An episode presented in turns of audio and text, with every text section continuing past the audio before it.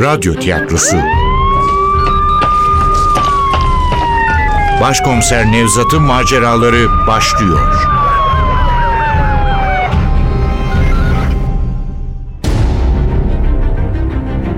İstanbul Hatırası. Eser Ahmet Ümit. Radyoya uyarlayan Safiye Kılıç.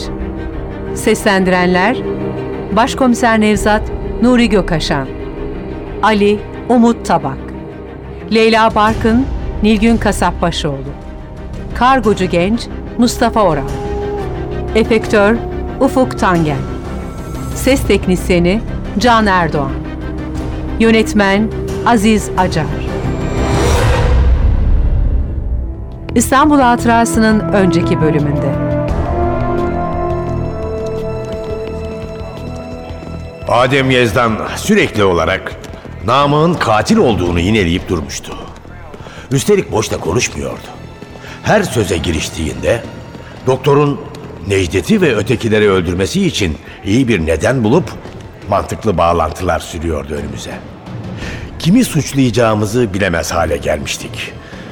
Girdiğimiz her yol çıkmaz bir sokağa dönüşüyor. Tuttuğumuz her ipucu elimizde kalıyordu. İşte bu ruh haliyle geldik Leyla Barkın'ın çalıştığı Topkapı Sarayı'na.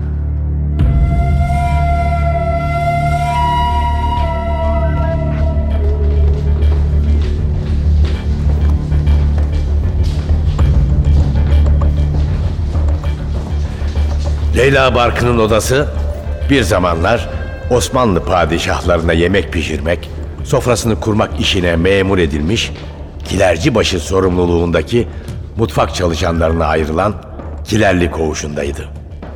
Odasının kapısında bizi bekliyordu Leyla Barkın.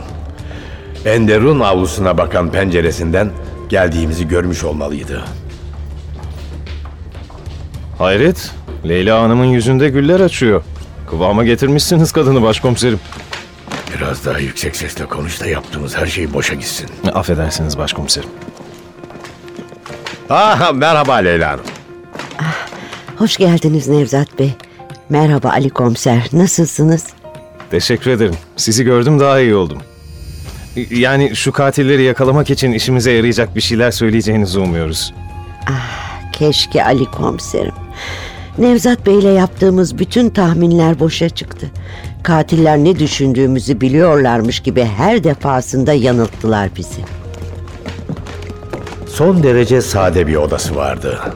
Kapının sağ tarafında duvara bitişik metal raflardan yapılma küçük bir kitaplık, karşıda genişçe ahşap bir masa, üstünde bir bilgisayar, sol yanda sayfalara açık büyükçe bir kitap, köşeye doğru itilmiş bir kahve fincanı, kalemlikler ve küçük bir not defteri vardı.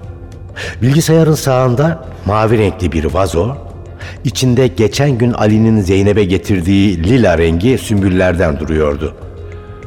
Bunları Namık mı getirmişti acaba? Sorsam mı diye düşündüm. İlişkilerinin nasıl gittiğini anlamak açısından iyi olurdu. Belki Necdet'in evinde neden kaldığını da öğrenirdik ama sorularımız onu kızdırabilirdi. Bizim ilişkimizden size ne diye tersleyebilirdi. Vazgeçtim tabii. Bakışlarımı duvarda asılı olan devasa gravüre kaydırdım. Ressam orta kapıdan yani Babüs Selam'dan bakarak ikinci avluyu çizmişti. Az önce yürüyerek geçtiğimiz meydanda tören alayları görülüyordu. Yüzleri seçilemeyen Yeniçeriler, saray görevlileri, giysilerinden yabancı devlet adamları olduğu anlaşılan kişiler önemli bir olaya hazırlanıyorlardı sanki. Yabancı elçileri kabul töreni. Bakın e, şu tepelerde Beyoğlu sırtları. Ne kadar tenha değil mi?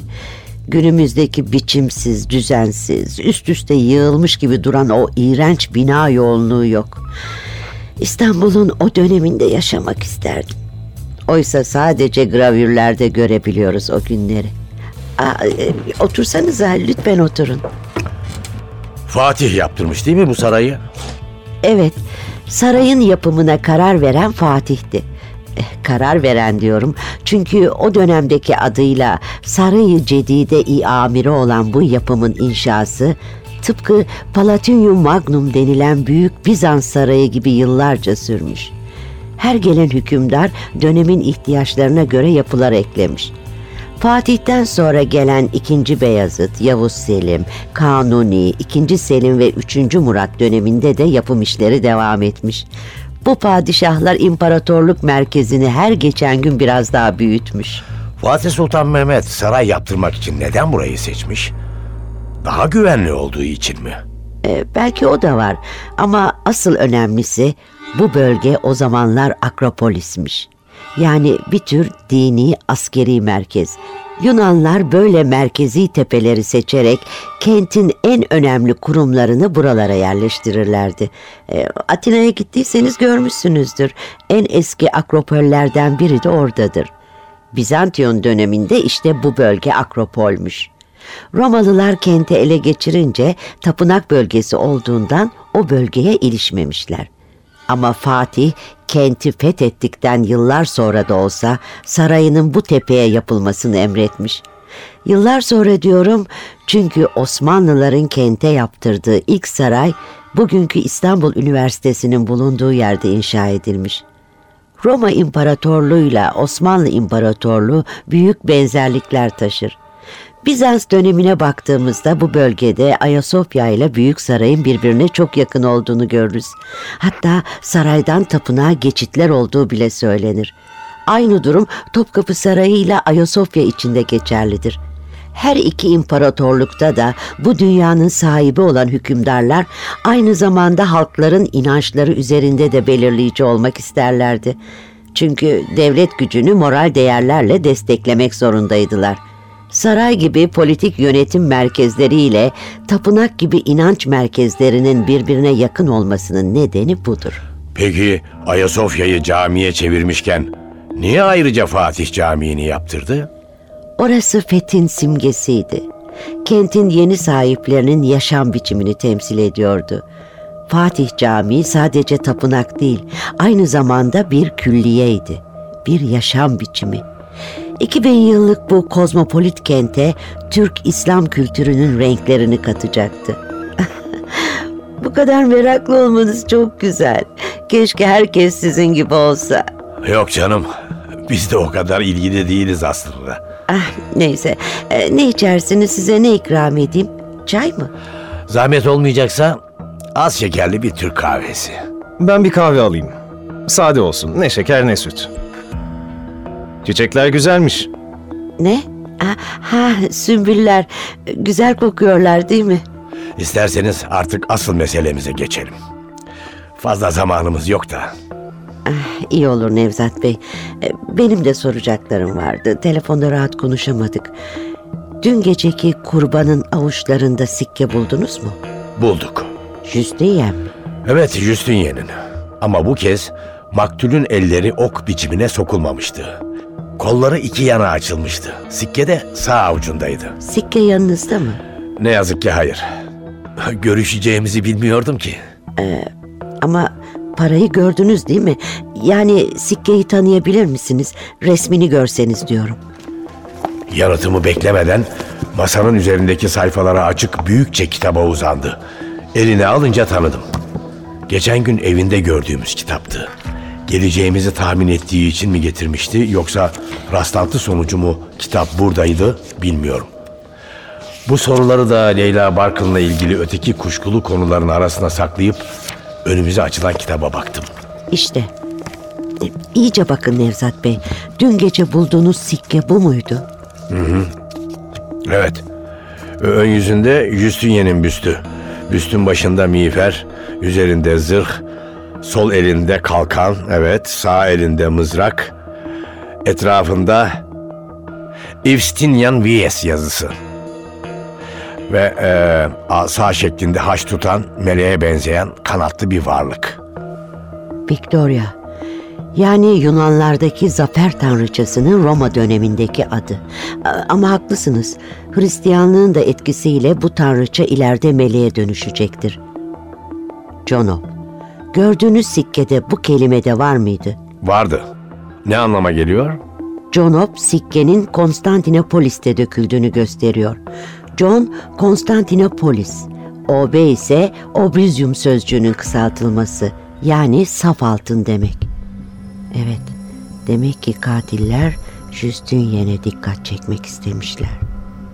Justinian'e mi yoksa Ayasofya'ya mı? Sahi, bu konuyu daha önce de tartışmıştık değil mi? Önemli olan cinayetlerin bu şehirle mi yoksa hükümdarlarla mı ilgili olduğuna karar vermek. Bence cinayetler şehirle ilgili. Katiller hükümdarlara değil, bu şehirdeki önemli anıtlara dikkatimizi çekmek istiyor. Sözlerimin dolaylı da olsa İSD'yi suçladığını, en azından derneklerini zanlılar arasına soktuğunu hemen anlamıştı. İkisi de aynı kapıya çıkar aslında. Sadece güçlü hükümdarlar bu şehrin büyümesine, güzelleşmesine katkıda bulunmuşlardır. İkinci Theodosius'un güçlü bir imparator olmadığını siz söylemiştiniz. Ama etrafındakiler çok güçlüydü. O daha küçücük bir çocukken onun adına ülkeyi yöneten imparator naibi Antemius büyük bir devlet adamıydı. Üstelik son derece zeki ve hırslı bir kadın olan ablası Pulheria imparatoru hiçbir zaman yalnız bırakmamıştı. Tamam diyelim ki öyle. Ama yine de kurbanların tarihi anıtların önüne bırakılmasının bir anlamı olsa gerek. Mesela Justinian'i ele alalım. Nika ayaklanmasından sonra bu kenti adeta yeniden inşa ettirmiş. Demek Nika ayaklanması ha? Bakıyorum da Doğu Roma tarihini hatim etmişsiniz Nevzat Bey. Güzel, çok güzel. Yok canım, öyle üstün körü bilgiler bunlar. Neyse şunu demek istiyordum. Neden Ayasofya? Katiller pekala yere batan sarnıcını da seçebilirlerdi. Çünkü onu da Justinian yaptırmış. Ya da Çemberli Taş sütununu. Konstantin'e vurgu yapmak için hipodromu da kullanabilirlerdi. Bildiğim kadarıyla hipodromu da Konstantin tamamlatmış. Ya da Büyük Saray. Orası da önemli bir tarihi mekan. İşte onu diyorum. Neden ikinci maktulü oraya bırakmadılar? Bana kalırsa bu kentin Roma'nın başkenti olduğunu vurgulamak istiyorlardı. Çünkü Konstantin sütunu bu yüzden dikilmişti öyle değil mi? Belki de haklısınız. Poseidon tapınağını saymazsak e, ki muhtemelen Bizantiyon döneminde orası da önemli bir anıttı. Konstantin sütunu, kara surları ve Ayasofya gerçekten de bu kenti simgeleyen anıtlar. Ama bu anıtlar aynı zamanda hükümdarların gücünü göstermek için inşa edilen yapılar. Mesela Ayasofya'yı ele alalım. Justinian bu tapınağı Hristiyanlık alemi için yaptırdığını söylüyor. Tanrı'ya duyduğu inancın bir göstergesi olarak. Halkının bu yeryüzünün en büyük kilisesinde Tanrı ile buluşmasını istediğini söylüyor. Fakat gerçekten öyle mi? Hiç sanmıyorum. Aslında tapınaklar onları yaptıran imparatora saygınlık kazandırıyor. Hükümdarı Tanrı'nın yeryüzündeki gölgesi olarak tescil ediyor. Sadece Tanrı'ya ait olması gereken iktidarın yeryüzündeki ortağının hükümdar olduğunu hatırlatıyor. Tapınaklar yaptıranların isimlerini ölümsüzleştirdiği gibi halklarının da gözünde saygınlıklarını arttırıyor hem de tapınakların yapılması için halklarının aşına ekmeğine el koymalarına rağmen. Ama Justinian'in özel bir nedeni de vardı Ayasofya'yı yaptırmak için. Aşkını ölümsüzleştirmek. E, hayır, İsa peygambere duyduğu bağlılıktan bahsetmiyorum. Karısı Theodora'ya duyduğu aşktan söz ediyorum.'' Eğer Ayasofya'yı gezdiyseniz görmüşsünüzdür. O eşsiz sütunların üzerindeki başlıklarda Justinian'le karısı Theodora'nın baş harflerinden oluşan monogramlar yer alır. Ayasofya bir mabet olduğu kadar aşktan gözü dönmüş bir imparatorun sevdiği kadın için yaptırdığı devasa bir anıttır da. Siz herif. Çoluk çocuk demeden 30 bin kişiyi kılıçtan geçir, sonra da elindeki kanı aldırmadan sevdiğin kadına aşkını göstermek için tapınak yaptır. Aa, o kadar da insafsız olmayın canım. Tanrı'ya duydukları inanç da var işin içinde tabii. Belki de 30 bin ölünün vebalinden korktukları için yaptırmışlardı tapınağı. Dindar olduklarına göre Tanrı'dan korkuları vardı herhalde. Bu da ihtimal dahilinde. Ama yeryüzündeki iktidarla Tanrı düşüncesi uyuşmaz. Konstantin'in bu yüzden ölüm döşeğinde vaftiz edildiği söylenir. Çünkü o da her hükümdar gibi gerektiğinde kan dökmekten çekinmiyordu. Oysa öldürme hakkı sadece Tanrı'ya aittir. Osmanlı'da da inancına ters düştüğü için padişah olmak istemeyen şehzadeler çıkmıştır. Ya bir şey soracağım. Şimdi Fatih Sultan Mehmet 3 gün yağma emri vermiş diyorlar. İstanbul'un fethi sırasında. Doğru mu? Doğru. Tarih kitapları öyle yazıyor. Ama şehri kuşattığında İmparator 11. Konstantin'e teslim olmaları halinde kimsenin kılına dokunulmayacağına dair teminat vermiş. İmparator teslim olmamış değil mi? Olmamış. Siz imparatorun yerinde olsaydınız teslim olur muydunuz? Binlerce yıllık ata yurdunu hiç savaşmadan kendi ellerinizle teslim eder miydiniz? Etmezdim. Ben de savaşırdım. Eh işte İmparator 11. Konstantin de savaşmış. Hem de ölünceye kadar. Tabii onlar savaşınca kenti almakta 53 gün sürmüş. Osmanlı ordusu kayıplar vermiş. Sultan Mehmet de şehir alındıktan sonra yağma emri vermiş. Ama bu şehre en büyük zararı Latinler vermiş Ali Komiser. Yani 4. Haçlı ordusu. 1204 yılında geldikleri Konstantinopolis'ten 1261'de ayrıldıklarında şehir bir harabeye dönmüştü. Büyük Konstantin'in, Justinian'in bu güzelim şehri, cefakar halkının özene bezene yarattığı dünya harikası anıtlar, altın, gümüş, değerli taş bulmak için yıkılmış, parçalanmış, yakılmıştı. Evet, geçmiş vahşetle dolu. Onlar için elimizden bir şey gelmiyor ama günümüzdeki vahşeti durdurabiliriz. Evet, ne diyorsunuz Leyla Hanım? Katillerin bundan sonraki hedefi neresi? Artık ne diyeceğimi bilemiyorum Nevzat Bey. Belki de bana sormamalısınız. Ah, kahvelerimiz gelmiş olmalı. Müdire hanımı arıyordum. Müzeye bir paket var. Aa, tamam tamam getirin. Bu tür rutin işlerle de biz uğraşıyoruz işte. Şurayı imzalamanız gerekiyor. Kimden geliyor? Mehmet ikinciden. Mehmet ikinci mi? Hayır. Mehmet ikinci diye birini tanımıyorum. Bağış mı acaba? Bazen ismini saklayan kişilerden bağışlar geliyor. Daha önce saraydan çalınmış eserler.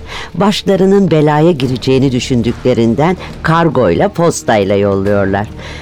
Başka bir şey var mıydı? Ee, yok tamam. ee, tamam iyi günler.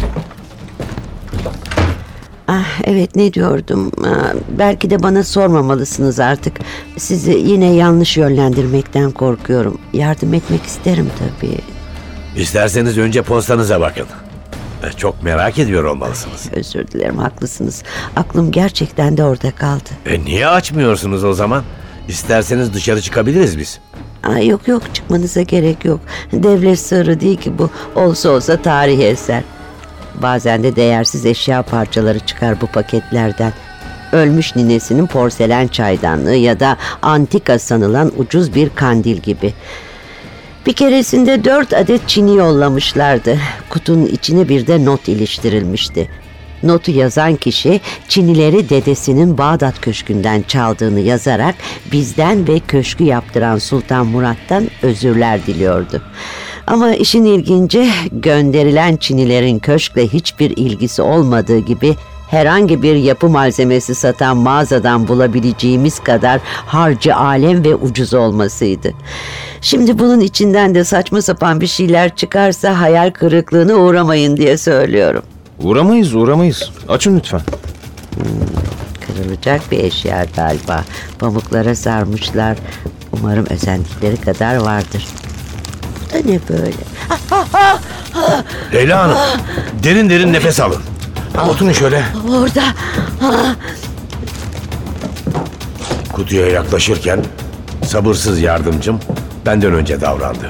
Ama kutunun içindeki her neyse onu görür görmez sanki sert bir darbe almış gibi yüzünü buruşturarak başını geri attı. Bu ne be? Ali'nin gövdesi aradan çekilince saydam poşetin altındaki kıvırcık saçlar göründü gözüme. Kuzgun siyahı, parlak bukleler, öne çıkık bir alın ve uzunca bir burun. Daha önce de bu tür manzaralarla karşılaşmış olmama rağmen midemin kasıldığını hissettim. Belki düşmezdim ama her ihtimale karşılık yine de masanın kenarına tutunmaktan kendimi alamadım. Evet bir insan kafasıydı. Bu kavva kutunun içindeki naylon poşete konulmuş, pamuklara sarılmış, Leyla Parkı'na yollanmış bir insan kafası.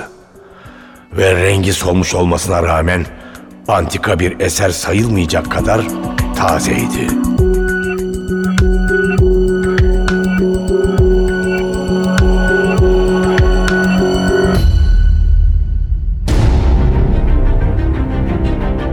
İstanbul Hatırası Eser Ahmet Ümit Radyoya uyarlayan Safiye Kılıç. Seslendirenler Başkomiser Nevzat Nuri Gökaşan Ali Umut Tabak Leyla Barkın Nilgün Kasapbaşoğlu Kargocu Genç Mustafa Oral Efektör Ufuk Tangen Ses Teknisyeni Can Erdoğan Yönetmen Aziz Acar